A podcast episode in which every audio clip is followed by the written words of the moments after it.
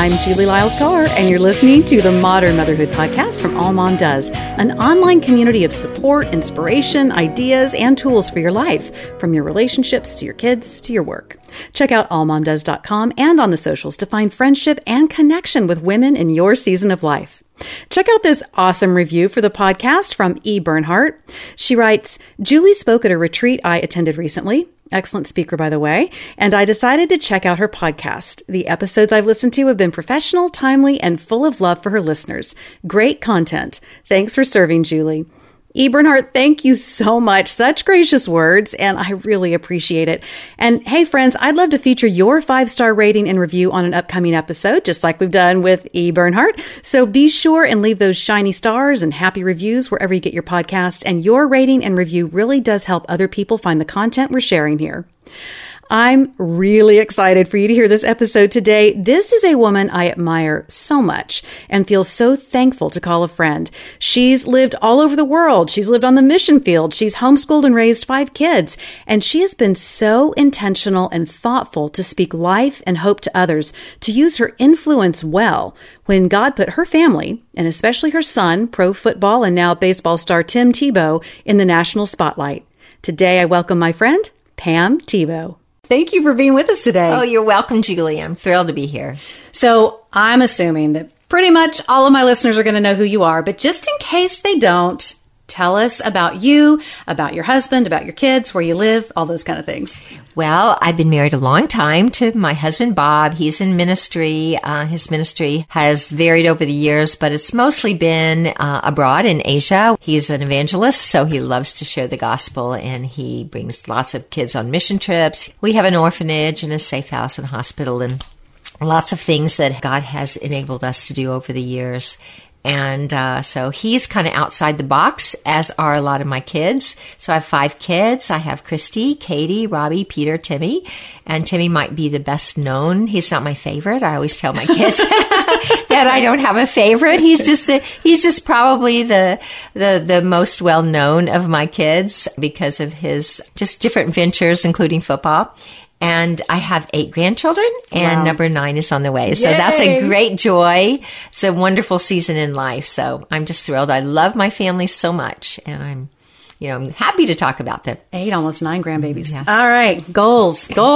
So why Asia? Why was Asia the place that God put on your hearts? What about Asia? What a great question. Well, my husband, actually, we met in college because he started a group called Campus Crusade on our campus at the University of Florida the year before I came.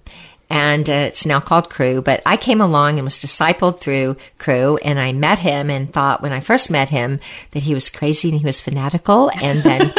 God just drew us together, and I married him, and we had an adventure, went off to grad school. He has degrees, and it was fun just learning to live by faith. So God gave me a lot of practice in that, which really helped when we went to the mission field. But we began to have our kids, and then my husband came up with the crazy idea of homeschooling before it was a word, before anyone did it. Nobody talked about it because it wasn't done, and we'd never heard of any homeschooler. And it was quite a challenge for me because I thought if I submitted to him that God would surely change his mind. But 25 years later, I got to retire. But, God had a plan for that because he was a pastor at the time, and he thought that was what we needed to do. A couple of years later, God called us to the mission field. My husband had been on a mission trip as a pastor with a group of pastors, and he just had the time of his life. He led all these people to Christ and started a couple of churches, then came back and went back to his church. And then he was traveling, and God just, my husband says, in an inaudible voice, spoke very loudly to him that he was calling him to go to the mission field. And God was so gracious because at the same time, I was home in bed and had 4 little kids, and God clearly called me too. And I did not respond as immediately as my husband. I wrestled with the Lord through the night, just saying, Lord, but what about this and what about that? And then finally, I gave in. I'd been memorizing a verse. Ah, Lord God, behold, you've made the heavens and the earth by your great power and by your outstretched arm. Nothing is too difficult for you. So I thought, well, if God created the world, then nothing's too difficult for him. He can handle this. So I went to sleep, and my husband returned the next day, and he told me about what God did. And I said, I know. He called me too. And it was gracious of God to do that because we had a lot of challenges. So we took our kids to the mission field, and God knew we would need homeschooling because we went 2 years after we started homeschooling, and I had had practice and I had curriculum, and I was a little bit more prepared, not greatly prepared, but at least I was a little more prepared. And so he knew that. He also knew that we would have 2 dyslexic kids.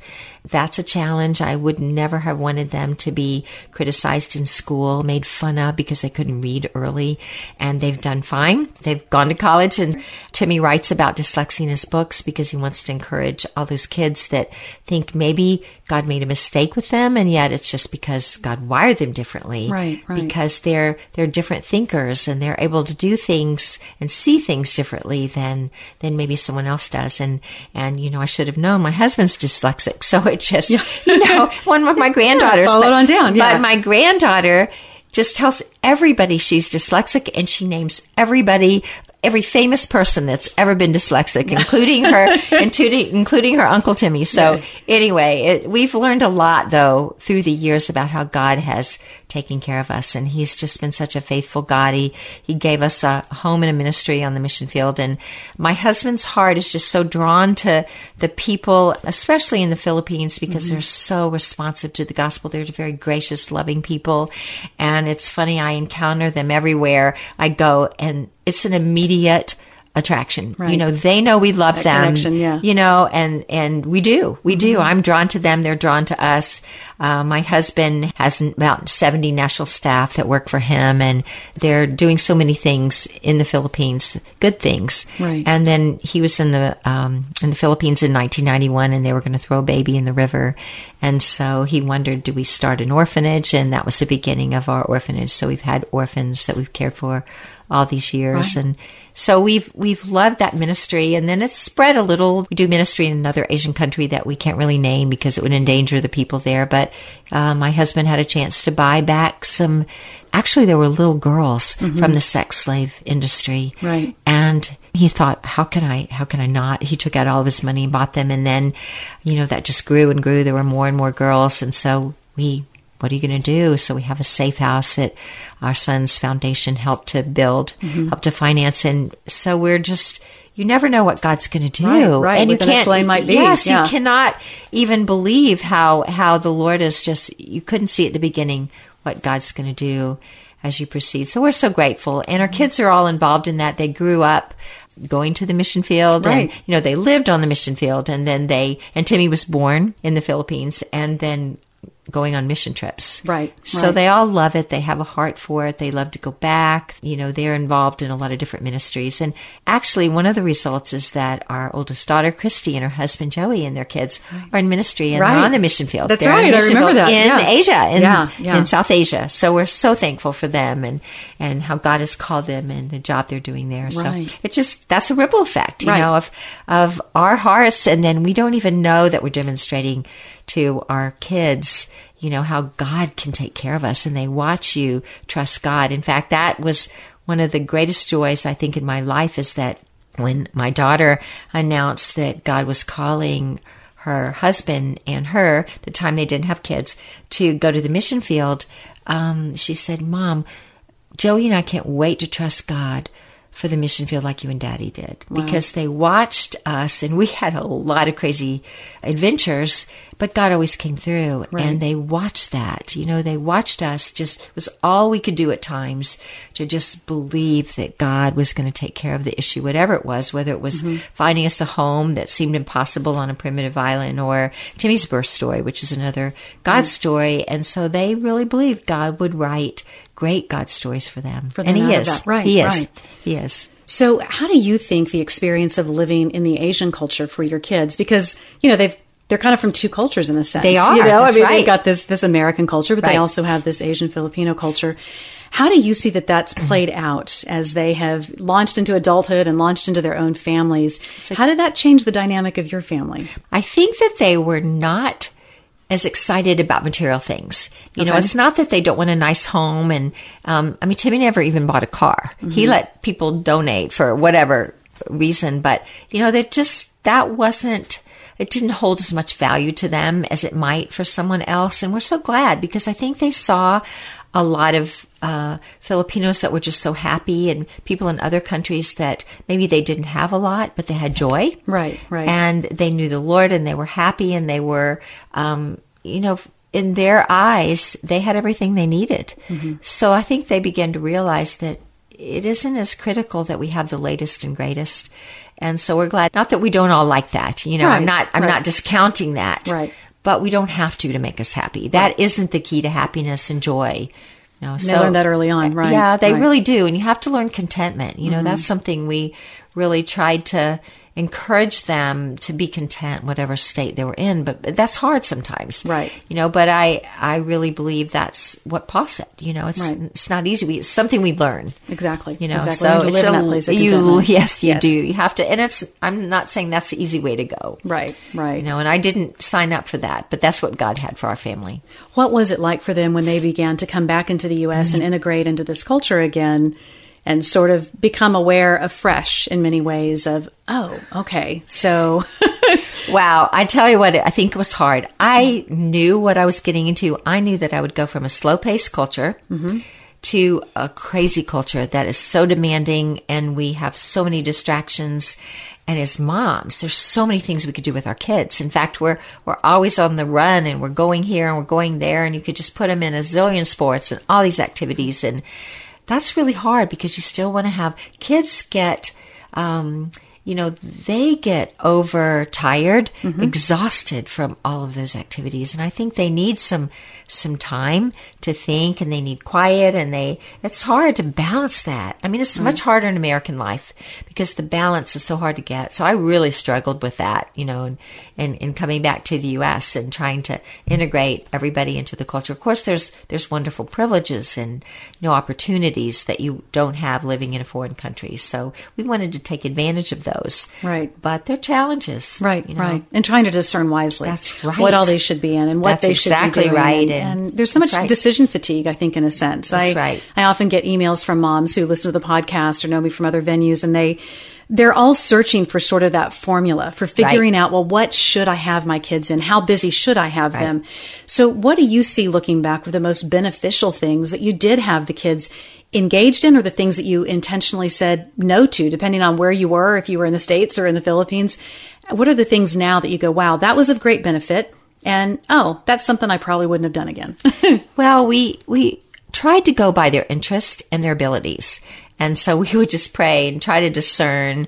Our oldest daughter had an interest in music. And so that's a long story that I talk about in my book, because God wrote a special story for her. But he also provided people to teach her piano. He provided pianists along the way. And God really made it very clear that that was his plan for her. Music was a big part of her life. So that was her interest. It wasn't necessarily everyone's.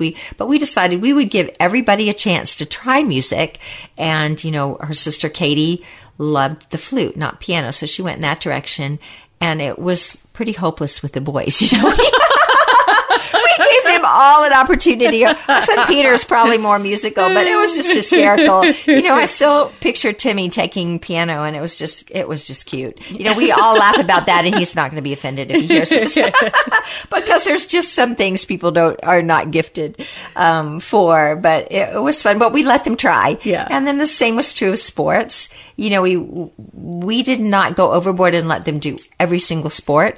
Whenever they wanted to. We had to still have family time, and we had to have time for school, and we had to keep some kind of balance. And oh my goodness, we struggled with that, but we realized that some had a real gift in a sport, but we wanted them to have the opportunity. Right. I've met grown men that just almost have tears in their eyes when they come up to me and they said, my mother never let me play football. She was so afraid I'd get hurt. Yeah. Well, I think every one of our kids got hurt. They all have their stories, but it's a guy thing. Yeah. My husband played football, and he just, so they all had that opportunity, and that ended up to be a favorite sport, and baseball, right. And they still tease their dad that they never played soccer because that wasn't his sport. See, all of mine, it's been soccer. Yeah, my husband is a huge soccer fan. Now it's popular. And our grandkids play soccer. They all play soccer, and I still don't understand it, but I see them running around and they have a great time. Yeah. But where's them out? It's good. And my kids have the best time saying, Dad, you never let us play soccer. But they played the other sports, and that was fun. So we did do sports, but there were times when they couldn't overdo it. You know, they played this ball. For instance, Robbie's senior year, he was an outstanding baseball player, and we said to Timmy, you know what? He could play sixth grade ball, and we still homeschooled, but they could play at the school by then. And he made the team, but we said, you know what? This is your brother's senior year, and you need to support him. We're all going to go support him, and you can play park ball. Mm-hmm. But let's just take a break from that. And he was willing. And then you begin to understand that you support your siblings, that we're all going to support what everybody does. You know, somebody has a piano recital, and whether or not you love to listen to the piano, we're all going to go. Right. We're all going to go to graduations. We're all going to go to the ball games. We're all going to support everybody. You know, it's not just one, that's that kid's thing. No, it's our family's thing. See, and that leads right into something I wanted to talk to you about. And I think that sets a great platform to understand what happened next. Because, you know, when you have kids, you have excelled in something. And I've got a couple who within their little areas of things that they love, they've gotten some notoriety and some attention for what they've done. And of course, we've got Tim's story where it just went so big in terms of football and now baseball. How did you navigate those waters with your family on trying to make sure that a jealousy might not come up or a competitiveness might not come up, not because you were pushing or showing favoritism, but just the amount of attention sometimes that can get paid onto a kid who is getting a lot of acclaim for what they're doing. Or the corollary that I've experienced too is if there is a child in a family who's differently abled, and that child's needs take a lot of attention of the family, a lot of the resources of the family.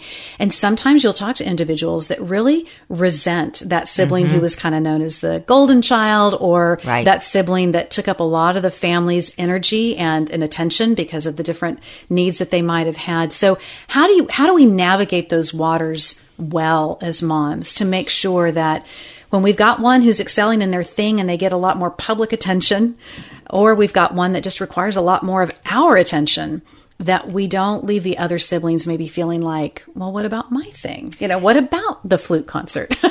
You know, I struggled with it, to be honest. And I'm sure that moms that are listening struggle too. And I really prayed about it because I felt like I grew up in a situation where there was some favoritism. So I was so adamant about not showing favoritism to my kids. And I can remember, you know, our oldest daughter excelled at piano, but then there's my second born. And that just what she didn't want to do the same thing as her sister, you know, and I can understand that she wanted to be her own person. I remember kneeling by my bed, and that's not necessary to kneel, but I just crying out to the Lord, begging him, okay, I want to make my second born feel so special. Lord, I don't know what to do. Will you please help me? I mean, I can remember it so vividly. And God is so gracious. The next week in the mail, my daughter received a flute. Now that is a direct answer to prayer. And I didn't realize that years before, my daughter, we had good friends when we lived in the Philippines. They came to visit us, and my friend played the flute, and Katie secretly told her desire was to play the flute. She never told that to me. Oh, wow. So it was that week following my prayer that my friend felt compelled to send her flute to my daughter, Katie. I mean, she got it, and she was so excited, and there was a wonderful flute teacher at our church, and she bonded with Katie, and, you know, the story goes on. She actually got a flute scholarship. I mean, it's such a God story because I never would have thought of that on my own. And I would just encourage every mom to go to the Lord because he loves our kids more than we do. I mean, I see myself as so inadequate at times. I mean, I'm so desperate for God to intervene because I don't have the answer. I don't have the wisdom. I don't have the big picture, but God does. And he just loved my little girl so much. And that just meant the world to her because it was her unique thing. She played in the church orchestra. She did her own thing. She wasn't compared to her sister, which is so important. And I didn't want people to compare. And people do that, you know. And we need to all make sure we do not compare one person to the other. You know, Scripture even says, don't compare yourself by yourself, you know. And that's true. It's especially true for mothers. They need to know. Every kid needs to know that their mom loves them special and that she sees their strong suits, you know. She sees their potential long before they do. And you have to communicate that to them. You know, you have to ask God for wisdom. You know, what to see in your kid? What do you see in your kid? Mm-hmm. You know, no one else may see that, but you have the ability, I think, as a mother and to really speak into your kid's life and give them courage, maybe to do something different that they ordinarily wouldn't have the courage to do. And, you know, you see their giftings and their abilities. And my husband was very involved as well. Right. So God is so gracious. Well, and I think that willingness to retire our agenda. Yes. Because, you know, I mean, we laugh about, you know, your kids saying, we never got to play soccer because it wasn't Bob's thing. But to really, you know, I've known moms who are just insistent that all of their children will play piano. Yeah. And then if you have one, like Timmy, you know, who, like that's we not still laugh thing. At that. Yeah. You know, the unintentional side effect when you force a kid to do something that really is not their deal is they will start comparing themselves to how their siblings are doing. That's right. Even to be very cautious about, I think, about grade reports and how a kid is doing, you know, in terms of their grades. True. To do the best we can to not set our kids up and not to make those statements that sometimes we make because we're tired and we're frustrated. But why can't you just blah, blah, blah like your brother? Why can't you like your sister? To do a really intentional job to remove those kind of phrases from our mothering vernacular because the long-term ripple effect of that can be so negative. That's right. So negative. We want to send out those positive ripple effects. We'll be back with our conversation with Pam Tebow in just a moment, but first, you can help end trafficking through World Concern. Over 1 million. That's the number. Over 1 million children are trafficked in the world's poorest places, and that number can sound really overwhelming, but there is something you can do to help. On May 11th, join World Concern for the SOS5K in Seattle. You and your family can run for a cause, whether that's actually hitting the pavement with us or by donating to help stop child trafficking worldwide. The SOS5K is a number that can help end the number of over 1 million children who are trafficked. Go to SOS5K.org to register or to donate today. That's the World Concern SOS5K in Seattle, Washington, May 11th. Make a difference by going to SOS5K.org. So you've got a new book. In addition to a 9th grandbaby on the way, now you've got a book baby. It's just about to hit the world. So what was that process like, trying to think through these years of mothering, of working with young women, of mentoring, and trying to say, okay, this is what I want to say to this next generation? Well, it really helped that I've been speaking on this topic, and it's basically influence. How do we impact the lives around us?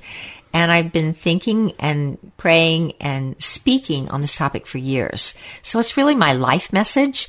I first started thinking about it in college because I knew nothing about my faith. You know, my story of how I came to know the Lord is really a God story because I walked all by myself to church when I was 12 and I never had been in church. I never heard a Bible study. And I walked with my little sister, and in that church, I heard that God loved me. And he loved me so much that he sent his only son to die on the cross for me. And I prayed and asked Jesus to be my savior, but I knew nothing else. My parents wouldn't let me go back. So when I went to college, everything was new to me. I knew one verse. I went to this Bible study. I learned a little bit, and I went back to my sorority house where I lived, and I taught that to the girls around me because I was so excited about it. And I just learned a little bit, and I taught the little bit that I knew to them. And then week after week, the same thing happened, and I realized that God just grew us all. And that was my first exposure to positive influence. Mm-hmm. And I thought, wow, my life counts now. I'd never seen that before. I never thought that my life had purpose, that my life could count. But investing in somebody else, that made it count. Mm-hmm. And I had real influence for the first time ever. So I never wanted to stop that. And I saw that really multiply when I was a mother. You know, I did other things. I did Bible studies and impacted women, but to impact my children, that just was my heart because that's our role. You know, no matter what season we're in, you know, the ages of our kids, we can still speak life into them. You know, we have such an impact on them. And it makes a difference long term. Mm-hmm. So that was my biggest audience and what I talk a lot about and how I practiced. And so I was writing down my stories all along. So I just didn't have to sit down and think of what am I going to write about? That's my message. And as I began speaking, that was my topic so often. So I wrestled with, you know, the outline. What are the most important things you can talk about? What's the foundation for influence? You know, how do you think through it? And have some fun illustrations, because I had to learn from the beginning to what really works. You know, how are you the most effective? And so it's a learning process for me as well. And, you know, I share that too. And it's a lot of fun stories along the way, because we all have the opportunity to be influential, no matter where we're planted in life. And it doesn't matter what season we're in, whether we're young or we're old, you know, kids can have influence. And we wanted our kids to be intentional about the way they lived, so that their lives mattered and they could impact the people in their sphere. And all of you that are listening, whether, you know, you're in a classroom or whether you're in an office or whether you're at home with kids, you know, we all have that same opportunity. My mother was 70 when my daughters talked to her about how she could have purpose and influence. And she never felt like her life counted before. And it's one of my favorite stories, because after they talked to her and they said, Grandma, you know, you're in all these clubs. You can use your influence there. You know, you love to write cards. You know, her gifting is very different. She was kind of shy, and yet she loved to write cards to people. So they said, you could write a little verse and ask people if they had prayer requests. And the most amazing things happened. They started a prayer chain in some of these club newsletters, and then people started sharing their answers to prayers. And then they took out a whole time at each meeting for women to share, and it just changed everything. Right. And it changed her life. Yeah. So she woke up excited every morning until the time she was 86, because she had purpose. And that's what we all need. We all need to know we have purpose. And if we invest in lives, even one life at a time, we're having purpose. I think sometimes we think that it's got to be some big scale. Splash. Yes. Yeah, big splash. And then we see waves break out from that. But I love this notion. The little ripples. Right. The tidal vein ripple effects, because those are the building blocks of waves. And we don't often realize that enough of those build up against each other. And then, you do have something that ultimately seems big, but it has to start sometimes with just that willingness to invest a small pebble of time and see what happens one person. Next. Right. Yeah, and then they do it with the next person and the next person. And I would say that whether we're being intentional about it or not, whether we're choosing to be positive with it or not, we are all influencing someone all the time. That's right. I mean, I can remember I worked in a hardware store when I was in college. They called me the hardware honey. Oh, I bet. Yeah. Oh, yeah. And I can remember if I had somebody come through my line or ask for a question or whatever, and they were a pleasant person, the ripple effect through the rest of my day was feeling like, okay, this is not my penultimate love job here, but okay, I had a better day. And if somebody came through and they were negative or really critical or very difficult, it had a ripple effect on the rest of my day as well. And so how can we make sure that we're grabbing hold of the understanding that we're always in a place of influence and the responsibility to be appropriate with that? Now, I really believe that we have to think through it. You know, I pray when I'm having my time with the Lord in the morning, I just ask the Lord to make me see my opportunities. Don't let me miss them. You know, there was a girl in the hotel when I checked in yesterday, and nobody talks to her and asks her about herself. Well, I wanted to, you know, I asked her about herself, and she just lit up. So I came back down later, and she was there, and she couldn't hardly wait to talk to me, because I knew her name. Right. And I knew something about her, and no one notices her. You know, they don't see her. And I think that's true of so many people, that people aren't noticed. No one's interested in them. And we get to be that person. Ask them a question, or, you know, it's different with moms. You know, you've got all your little people around that you influence. But I think it's more than that. I think it's that if we think about it as we go to wherever we're going during our day, we can think about the people along the way, that each one of the people that God allows us to connect with really needs to have positive influence. And those ripples, you know, they go on into eternity, especially if you're able then to have a relationship with someone and you can talk to them about a relationship with the Lord. I mean, that impacts them for eternity. Right. So we have a great, not just privilege, but I feel like it's a responsibility. Why are we created? Well, God expects us to have a discipleship type of ministry, you know, and it can be small. It doesn't have to be huge. Right. But it can start out, look at Jesus and his disciples. There were just a few of them, and they changed the world. They did. And it was just a handful of people. That's right, a handful of people. And we can be world changers too, just in our soft manner. And we don't have to be any different than we are. God uses our giftings, our personality, our season in life, wherever we're located. You know, we don't have to change all that. God uses all that, and we can impact the people in that sphere that we're in. Right. That's what Paul says in Acts 16, right? When yes. he tells the Athenians, you know, exactly. God places people in specific times, eras, that's epochs, right. and geographies so right. that people will that's maybe right. have the chance to reach out for God. I think the other thing that's kind of fascinating to think about too is we think about influencing our children and being very direct in that right. influence. But the way that we use our influence and they watch us use our influence toward that's others a great point. Can have such that's effect. A great point. My husband, Mike, is really good about any restaurant we go to, or if we're at the grocery store, or whatever. He's always very intentional to meet who that person is who's serving us, to introduce that person to everyone around the table. And I'm watching now, generationally, your kids my do kids it. Doing it too. I love that, Julie. And then I watch their friends laugh about it, but then start doing it too. And right. it becomes this thing that's the ripple effect. It is the ripple effect. And it's this thing that Mike didn't sit our kids down and say, here's what I want you to do. They watch. Go to a restaurant. Kids are always watching. They're watching.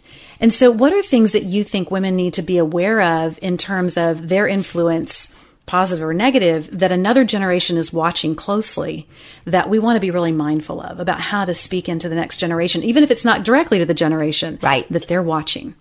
Well, I really wanted and I know this may seem old-fashioned, but I wanted my kids to know Scripture. And I think early on, there weren't a lot of books that I could go to, and I was desperate. I was a desperate mom. I didn't have the answers for anything, hardly. So I kept going to God's manual because I needed it. And I thought, well, when my kids leave home, then I want them to have verses in their head because that has more impact than just my words alone or their dad's words alone, as powerful as they are. So we memorized a lot of Scripture, and I wanted to make it fun. And I heard years ago that what's learned in song is remembered long. So we put the Scripture to silly little tunes because I wanted it to stick in their heads. And, you know, I think it still does. Mm-hmm. And some of my kids are still doing it now with their kids. Not everybody wants to sing their verses, and I get yeah. that.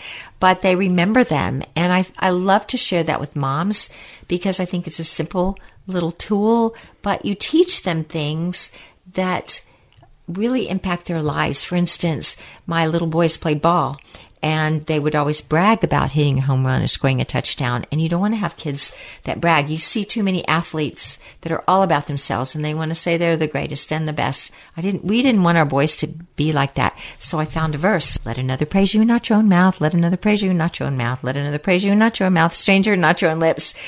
And we memorized that, and we talked about it, and they realized, you know, that later on when people ask them, why don't you talk about yourself? In fact, a reporter asked Timmy one time, and I read it in the newspaper, because boys don't share the details like girls do. You know what I mean? Yeah. I'm sure you've experienced that. So I read it in the newspaper that he said, well, when I was young, he said, why don't you talk about yourself? Why don't you ever, you know, it's hard to get anything out of you. And he said, well, when I was young, my mom taught me a verse. And we sung it together. We talked about it. And let somebody else praise you. No, don't talk about yourself. Don't brag. Don't tell people that. But we also knew that they had the desire to at least tell interested people about how they did. And so we alerted a few people at church, a few close friends, and they loved being in on it. So after Saturday games, you know, they would go to church just bubbling over, and our friends would say, how did yesterday's game go? And then they could tell them, right. you know, yeah. in a humble way, they could tell them. But, you know, that impacted them forever. Right. And then they impact. You know, think about the little boys that Timmy's impacted because he's not doing that on the major stage. And so he's impacting little boys. I mean, it's something simple like that. Right. But we did a lot of that because, like I said, I was a desperate mom, really wanting and not exactly knowing how to teach my kids truth, but I wanted the truth to stick. Right. You know, and I feel like that's one of the most effective things that we did as a family. And, you know, I love it. And now our kids are doing it with their kids. You still see that effect today. I do. Not as spiritual. I still remember my phone number from kindergarten. Did you make it to put it to a tune? Yes, my dad taught us to 493690, and I won't tell you the last digit because it's now like this, you know, when you have to have a PIN number or something. Oh, yeah, got it. Oh, yeah, I won't. And so, but it's like a number that I can always remember because he set it to tune. And I was laughing the other day because one of the kids needed to get into something that had a PIN number, and I was like, oh, and I sang it to him. And like, that's how they're remembering. I'm thinking, That is so funny. I mean, that is from kindergarten, something my dad taught me that now, even in my today, he never could have imagined that I would jump on a computer and have access to this kind of service. Exactly.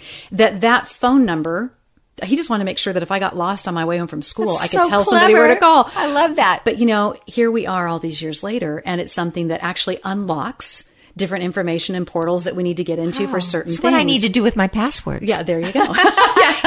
Put him to a tune. And, you know, I have to preface it by saying that I don't have a good voice and I'm not musical. I couldn't write music if I tried, but that isn't required. Right. You know, and I copy tunes. Right. You know, I borrow them from other things, and it doesn't really matter if it sticks in your head. Just think of all the jingles you remember from, you know. Absolutely, yeah. You know, it carries forward. Yeah, it does. You just never know how far it might reach. Exactly true. That's true. In this season of life, you're getting that beautiful experience of seeing things that you planted early on, not knowing exactly how it might end up, but you're seeing now where those things land, except they don't land, right? I mean, when it comes to a ripple effect, it just keeps spreading out. So there will be things that'll be a generation from now, or two generations from now, or three generations from now. For you in your heart, what would you love for those some of those things to be? I'm talking great grandkids, or, you know, whatever. I'd love that. I want them to be honoring the Lord, you know, to just stand for that. We have a heart for missions. I love that they're all about that. All of them love missions, but they do it in a different way. And we don't want them to be cookie cutters. We want God to speak to them in a different way, and to have a different creative way of sharing the gospel, of getting the word out, of ministry in their own way. And I love that. It's interesting that our kids are also different and they're creative. Mm-hmm. And you want them to do that. Robbie, for instance, just did a movie called Run the Race. And, you know, I'm giving him a little shout out here. But, you know, that's just, it's a football, faith-based movie.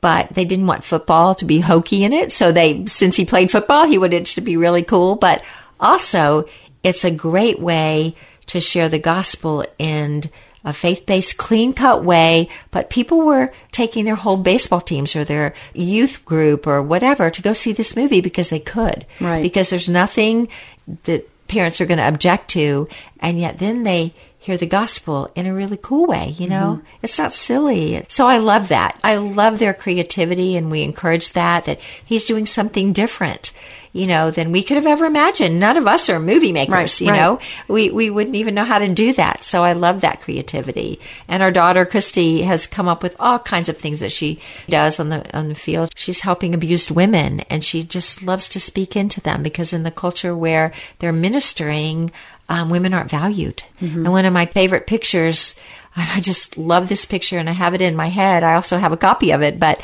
my daughter and her little daughter, Claire, are washing the feet of a wrinkled old woman. In their country, washing feet shows that they value the person. And our precious little Claire is looking up into her face, and she's just glowing because she's loving on this old wrinkled woman that nobody probably loves in her home or her country. And I could have never done that. Envision that. Right. But, you know, they take it a step further. So you teach them these things, but then they go on and do more than you could have even imagined. So I'm really thankful for that, you know, and that's what our hope is. We don't want them to be all the same. We want them to be the creative people that God has made, and be individuals. Right. And, you know, in the way that a ripple moves out, you never know what shore it's reaching to, right? That's exactly right. And so to be willing to say, I embrace God, whatever shore that this... And to support them. Right. You know, to be on their team and be their cheerleader. And that's what a mom does. You know, I think it's, you know, you're cheering them on and you're believing in them. But I think early on with our kids, that's what we do. Mm-hmm. You know, you have the potential. God created you for a great purpose, you know, He's got something special just for you. And if they hear that enough and they believe that, and you speak that truth into their lives, they're going to believe that no matter what the world tells them or friends, you know, the world's full of put downs. So the world is going to try to squash that. But, you know, if you tell them enough, they're going to believe that. Mm-hmm. You use the words. I talk a lot about words, because the words that we say to our kids, you know, they say that they need to hear 10 positive words for every negative word that they hear in the world. And moms are the ones that are, I think, the most able to speak truth and to speak into the lives of their kids and believe in them. Ripple effects. Well, your ripple effects have impacted many of us through being able to watch your beautiful family, and so exciting to see all that your ministry is doing today. And I can't wait for this book to get into the hands of our listeners, Ripple Effects, and it's coming out right now. And check out PamThibault.com. Can't wait to see those ripple effects go out through the internet too, as you get more technical. Let's hope so. Thanks, Julie. Thanks so much for being with me. You're welcome. We also have show notes from this and every episode, which you can find at allmomdoes.com.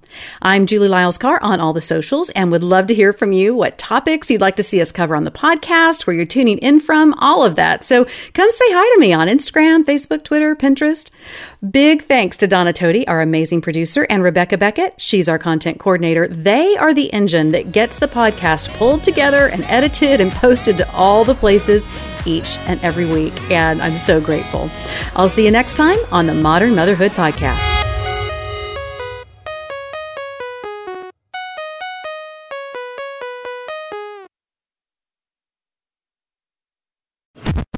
Thanks for listening. We just wanted to take a minute to let you know that just like you and your family, Purposely is also part of a family, the Krista Family of Ministries. Krista helps kids and teens learn and grow in their faith at King Schools and Miracle Ranch Camp. And Krista shares Jesus with people in the poorest, most remote places through world concern. Krista Senior Living is a community of love and care, and Krista Media is a place of hope on the radio. God is changing lives through these 5 ministries, and Krista is on mission to share the good news of Jesus. To learn more, visit Krista.org.